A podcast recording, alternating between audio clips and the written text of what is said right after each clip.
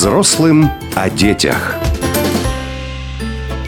Добрый день, дорогие слушатели, и снова я и наша замечательная рубрика «Взрослые о детях». Мы продолжаем цикл передач, и сегодня хочется затронуть, э, наверное, очень важную тему, и не только мне. Кто же такие современные подростки за границей? А значит, в Дубае. И сегодня я позвала в студию а, к себе замечательную девушку, красавицу, умницу, а, билингвалочку Валентину Байтину. Она руководит подростковым клубом и преподаватель этикета с достаточно популярным на самом деле ТикТоком. Вот а, здесь я не сильна, Валентина. Это вот твоя тема на сто процентов.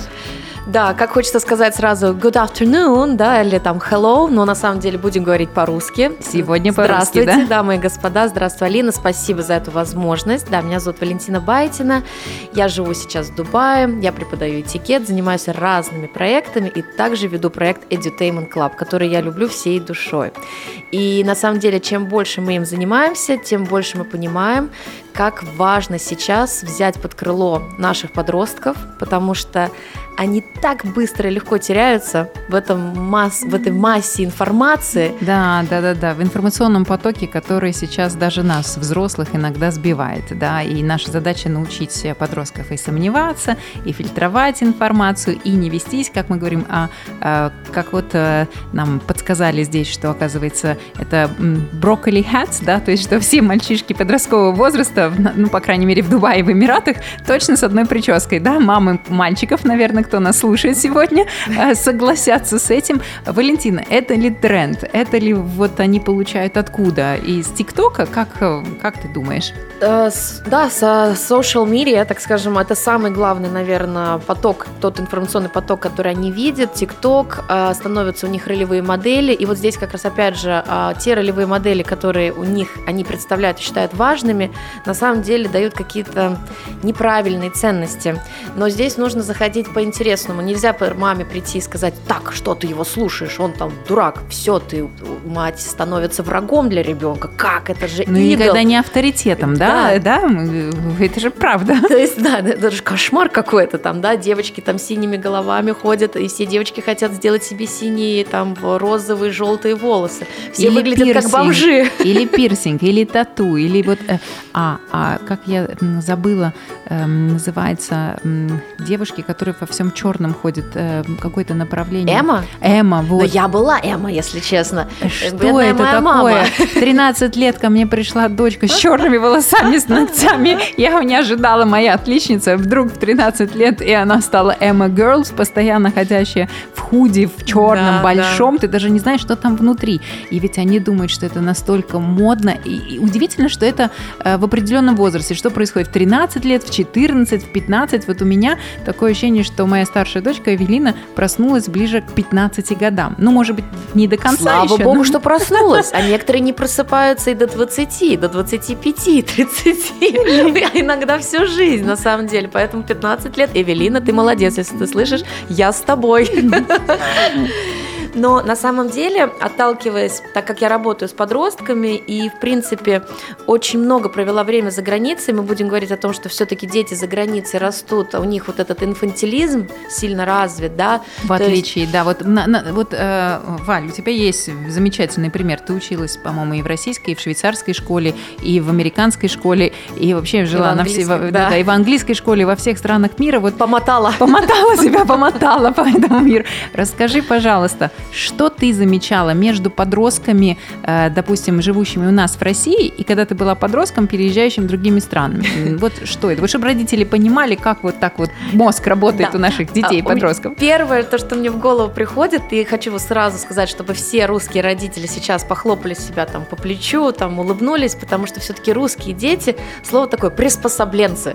Вот у нас русский человек, и это, видимо, передается в ДНК, и у детей то же самое. Любой ребенок, вот даже в летнем лагере, русский, найдет выход из любой ситуации. Он выживает. Но он, может выжить любой ситуации. Вот. Но я тебе хочу сказать, давай будем называть их русскоязычными, да, то есть все-таки русскоязычными, кто говорит на русском языке, по как э, человек, который изучает нейролингвистику и вообще лингвистику, это потому, что наш язык такой гибкий, и в нем уже заложена смекалка. И если ребенок говорит на богатом э, русском языке, не на вот таком простом, куда много англицизмов там сейчас э, вошло, там да. бро, мо, это, это не улучшает на не самом улучшает. деле их мозг, да, то вот эти дети, а ты говорила всегда на отличном русском языке, конечно, вместе с смекалка, она дается нам вместе с языком, и мы уже должны поблагодарить. И наверняка вот, вот приспосабливаемость твоя там и сработала. Она срабатывает, и это на самом деле очень красиво лицезреть, потому что ты видишь разных детей разных национальностей, и вот им даешь какое-то задание, и э, русские дети, они сразу что-то,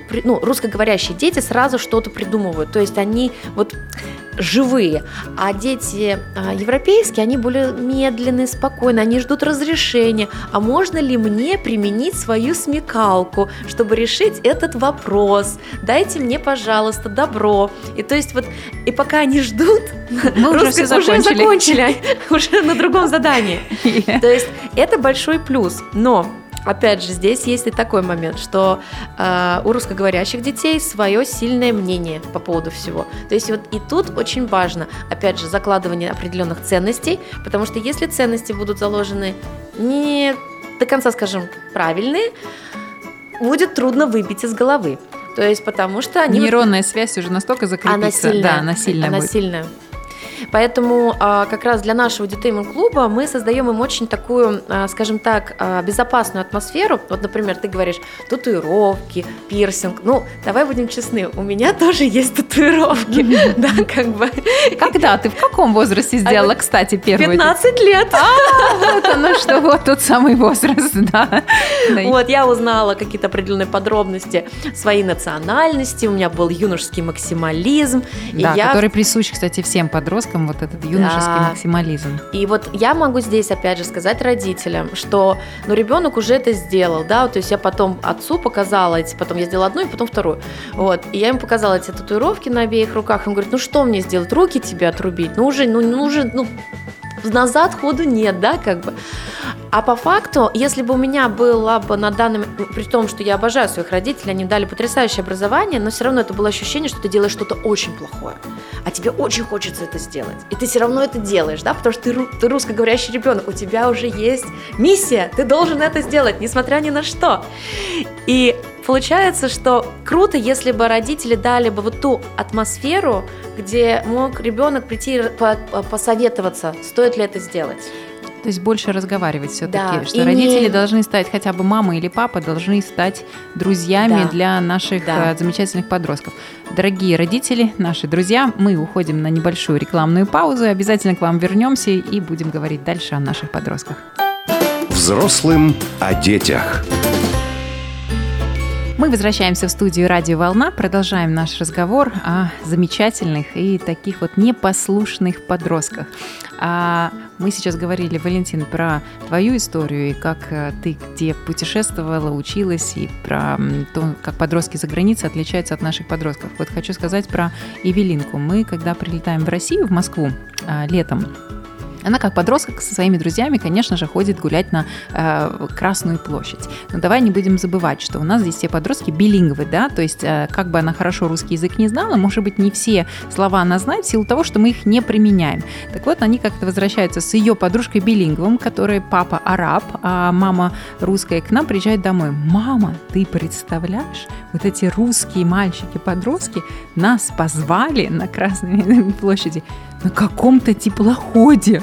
Что это такое? Я говорю, Велина, теплоход это вообще-то как корабль, который ездит по Москве-реке. Помнишь, мы катались на рейде? О, это это? А мы даже не поняли. Говорит, они какие-то странные, они вообще не, они отличаются от наших мальчиков, которые в Дубае, как будто бы они, ну, слишком nerd, говорят, да, ну, вот скажем так, слишком либо правильные, они какие-то другие. То есть для нее это было очень странное впечатление все-таки о наших подростках, которые отличаются от э, тех, которые в Дубае Дубае. При этом Милаша мы ее отправили в этом году в э, лагерь в России, она так сильно сдружилась с ребятами, и она с ними все время в телеграм-канале, и теперь говорит, что, пожалуйста, мне и на зимний, и на летний, и всегда туда отправляйте. И она настолько хорошо выучила тот русский язык, которого не хватает детям билингвам, да, то есть вот именно в этом лагере. Ты знаешь, ты меня поразила на самом деле, когда ты сказала, что ты Милашу отправила в русский лагерь, потому что вот, как говорится, мир поменялся, да, то есть меня отправляли в лагеря, чтобы я учила английский, французский, итальянский, русский, а теперь отправляют русских детей в Россию, чтобы они учили русский язык. Фантастика, обожаю. Скажи мне, пожалуйста, вот ответим, наверное, и мне на такой очень важный вопрос, и я даже попрошу мою маму послушать этот эфир. Что же это такое юношеский максимализм? Как же это вот происходит? Что в голове ударяет помимо каких-то гормон, что ребенок начинает делать определенную череду мероприятий, принятия решений, поступков и так далее? Слушай, ну если говорить э, с точки зрения не нейробиологии и как вообще развивается мозг у ребенка в этом возрасте, то вот вплоть до 13-летнего возраста, ну где-то на стыке 12 лет, у э, детей еще есть естественная мотивация. А дальше у нас развивается лобная доля. Вот лобик, почему чем больше лобик, говорят, тем человек умнее. На самом деле так и есть, да? О, чем больше лобик, нормально. чем мы умнее, да. То вот лобная доля развивается именно в этом возрасте. И пока она формируется, а это затягивается у кого-то до 17 лет, а у кого-то аж до 25 лет. Не зря же говорят, что человек э, взрослеет именно в 25 лет. Что происходит? То есть вот э, эта зона модальности, как ее называют, да, она не работает. У ребенка, вы говорите, хоть лоб хоп, по, по полбу, да, там, э, и он ничего не понимает. Он действительно не понимает. То есть у него включаются гормоны, при этом не, еще не сформировалась лобная доля, которая отвечает за аналитическое мышление, представь, что вот в этот момент ребенок вот оттуда и срабатывает юношеский максимализм. То есть даже э, с точки зрения науки он просто не понимает, что происходит. То, что он делает, он не до конца осознает и понимает. Почему детям очень сложно подростковом возрасте выбрать какую-то специальность, и в основном все мы в итоге получаем второе образование. Да потому что в 16-17 лет он не может еще принять решение, чисто биологически у него не сформировалась лобная доля, он не знает, куда поступать. Он идет либо за принципом толпы, сейчас вот какая-то социальная медиа, поэтому очень важно их правильно направлять, и, как мы говорили до этого, стать для них друзьями, общаться и найти правильное общество, которое хоть как-то вот этот вектор направленности сделал. Что в большинстве случаев, вот они сейчас это не слышат, не хотят слышать, идет то, что популярно, то есть вот в тренде, а потом, конечно, после 25 лет они, скорее всего, выберут второе образование и еще одну себе профессию. То есть вот это совмещение гормонов угу. вместе с тем, что у тебя не работает лобная доля и не работает аналитическое, логическое мышление, которое отвечает как раз в зоне лба. Поэтому э, поэтому и нужен большой лобик. Но подожди, а у тебя, получается, все уже работало. У меня работало, ты знаешь, у меня были принципы. Тут очень, э, мы говорили как-то в предыдущих эфирах, очень э, сильно влияет э, тоже семейные ценности и те ценности, которые есть как в семье, в окружении, где больше всего проводит ребенок времени, и вот и индивидуальность каждого человека, потому что все наши мозги разные, и все дети разные. То есть, соответственно, вот у меня был принцип, вот не как все. Но это моя такая упертость была, как вот мне говорили, вот я козерог, я еще там татарка, я такая упертая. Вот все это делают, все делают тату, там пьют, что-то. Я ни за кем не повторяла, я жила сама по себе. Вот у меня вот так работал, это было мое такое. Ну вот смотри, вот мне позиции не как все всегда импонировала. Я всегда говорила, я со всеми, но ни с кем. То есть я тоже была один в поле воин. Помнишь, мы еще когда с тобой презентацию говорили, что мы с тобой с одной стороны очень похожи, с другой стороны у нас есть как бы некоторые разницы. Ну вот, например, там у нас в школе э, никто не курил. А я решила, давай я буду первой принесу сигареты. И ведь при этом, э, Валь, ты же такая же отличница, как я. У нас золотой медаль Я тоже была отличницей, но у меня наоборот, все, кто прятался, я думаю, я туда никогда не... Представляешь, насколько здесь мы с тобой противоположные. Но у меня был вот этот э, очень мой принцип. Ты знаешь, с одной стороны, мне по жизни помогает эта принципиальность, да, вот э, когда мне надо, я говорю, нет, вот только так. Я, допустим, никогда там не беру ни взятки, ничего никогда. Ну, то есть я настолько принципиально, вот если это никак по мне, не по правилам, как я в себе где-то там в детстве установила, я так делать не буду. То есть вот поэтому подросткам, наверное, я так думаю, что самое главное, что должны вы, дорогие родители, заложить, это, во-первых, э, принципы в семье определенные, да, вот устои и модель. В любом случае ваш ребенок, когда уедет даже учиться за границу, он будет повторять то, что он видел очень много лет дома. И э, он не станет плохим человеком. Я вас уверяю, если вы показывали хороший пример дома. Если вы дома были заняты настолько работой, никогда не общались, не стали другом э, ему и, извините, не поддержали его и не похвалили в нужный момент, то он будет выбирать то, что он видит на улице, и то, что ему кажется больше и cool. Вот в чем большая, наверное, разница. Потому что я знаю, что даже если я отправлю своих детей учиться, в любом случае они будут вспоминать то, что мы делали дома. Да? То есть вот это, наверное, самое важное. Ты знаешь, я общалась со своим другом, который тоже в конечном итоге били, ну, билингва, только он на французском языке говорит, э, на русском и на французском. И мы обсуждали историю о том, что он говорит, вот я принесу а, 10 э, пятерок, и будет одна четверка. И мне за эти пятерки никто ничего не скажет, что ты большой молодец, а потом за эту четверку будут очень сильно ругать. Я говорю, ты знаешь, интересно, у меня примерно то же самое. И мне кажется, хочется пожелать тоже, опять же, родителям, особенно когда ты ребенок билингвал, ты у тебя такой, как сказать, тебя два, хочешь сказать, basement, да, у тебя два фундамента. У тебя фундамент российский с Россией. Две операционные системы, соответственно, даже словарный запас в два, два раза шире, чем у человека, допустим, только русскоязычного или монолингва, который может и лучше говорить на одном языке, но у него не такой словарный запас. Поэтому здесь вы должны, дорогие родители, своих подростков поддержать. И если вы хотите здесь, в Дубае, давайте с того, вот мы проговорим, что у нас сейчас Дубай.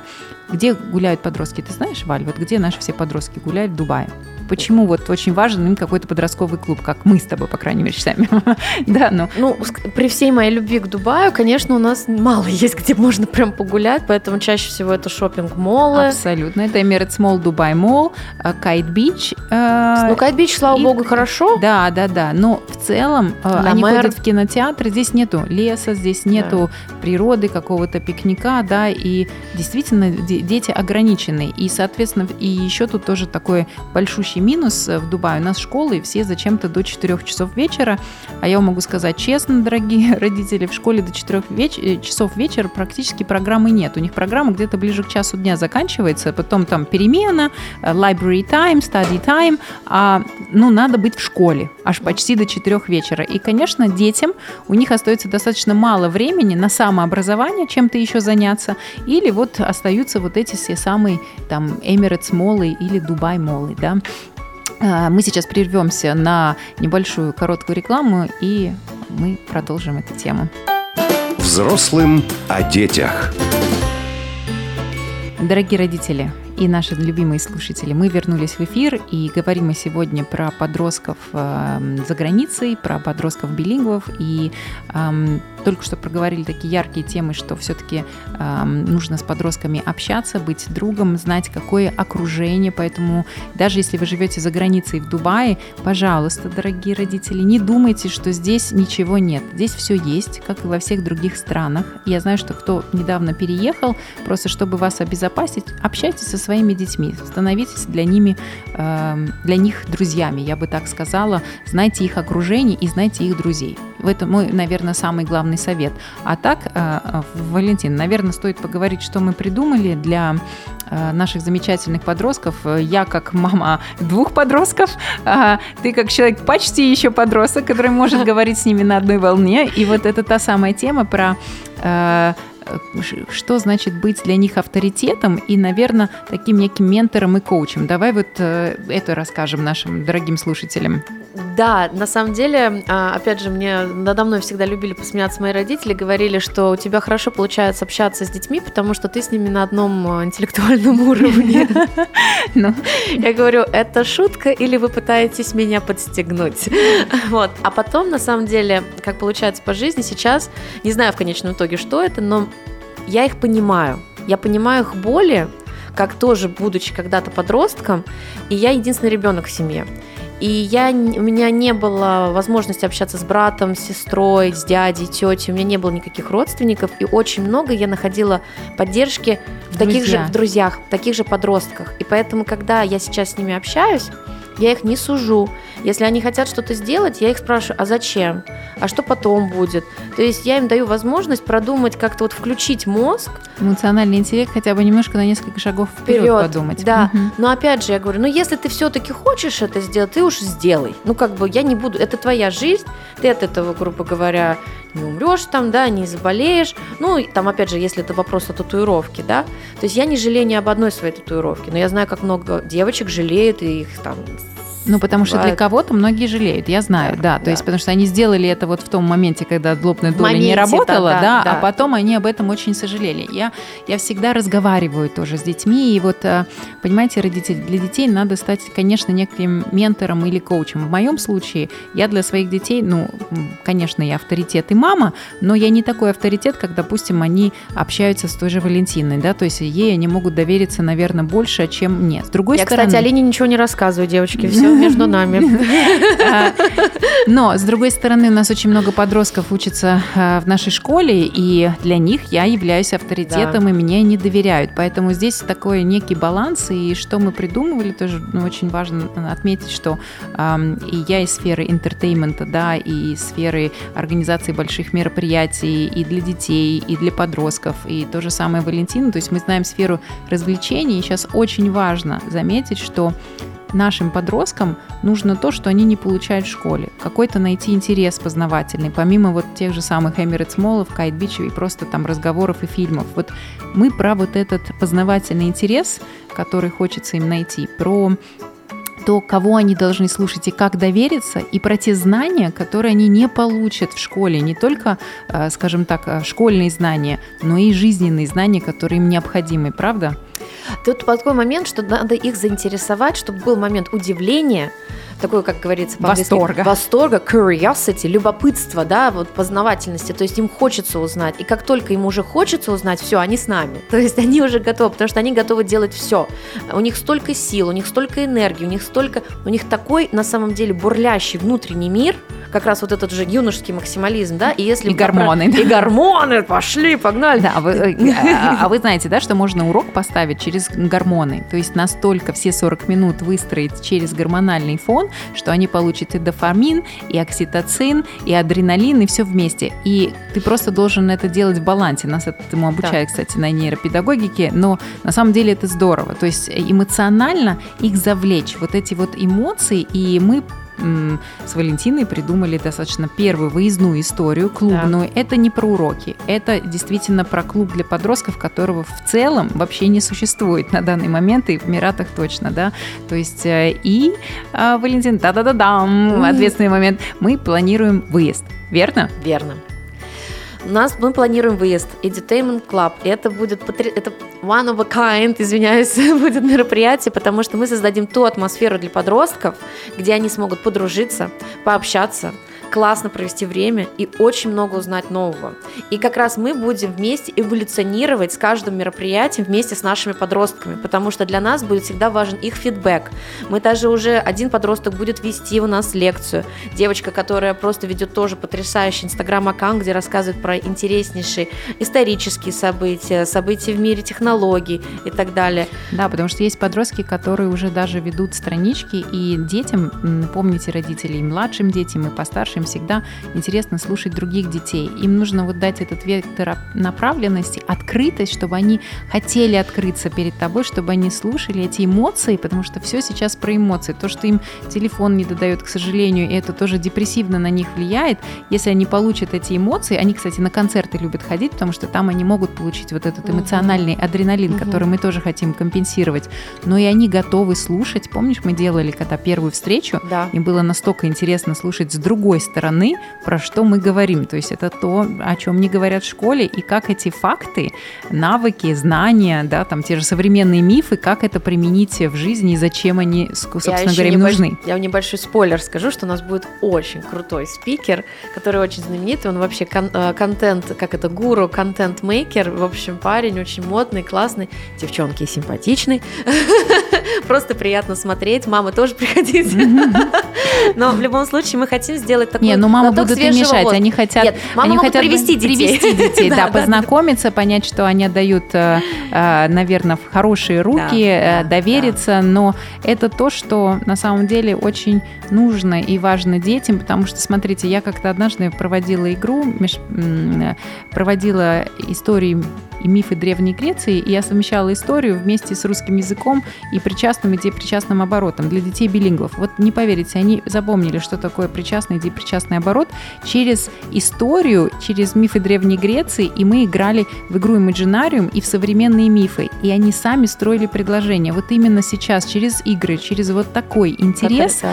можно детям билингвам дать определенные знания, потому что это их вовлекает. То есть это не только для взрослых интересно. А у нас сейчас и много взрослых, да, играет, а там собираются, там то в мафию играют, я знаю, даже Да. в Дубае там есть э, всякие монополии, трансформационные игры, то вот для детей это тоже, даже говорить про эмоции, порой. Вот мы сейчас сделали Да. э, консульскую елку. Да. Какая была замечательная. Расскажи, какой был, пожалуйста, обратная связь? Как э, прошла вот это поле эмоций, игра, которую ты проводила?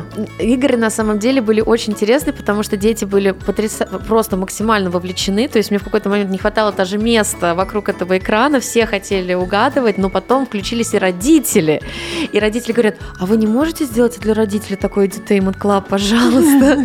Еще мы подготовили многие упражнения именно для саморефлексии по эмоциям. Опять же, как раз подростки не понимают, что с ними происходит, они Да. не понимают, почему они как злятся, реагировать на почему они чего-то боятся, почему они боятся, но реагируют агрессивно. И вот это все моменты мы будем им раскрывать. Да. Ой, мне кажется, прям получился эмоционально на высоком подъеме наш эфир. Вот мы закончим на замечательной японцы, на э, эндорфине. Да, на эндорфине, дорогие слушатели. Буду рада вас э, слышать э, в следующих эфирах в передаче «Взрослые о детях». Спасибо большое, Валентина. До скорых встреч. Пишите на Алина Гельманова или оставляйте свои вопросы на радио «Волна» в телеграм-канале.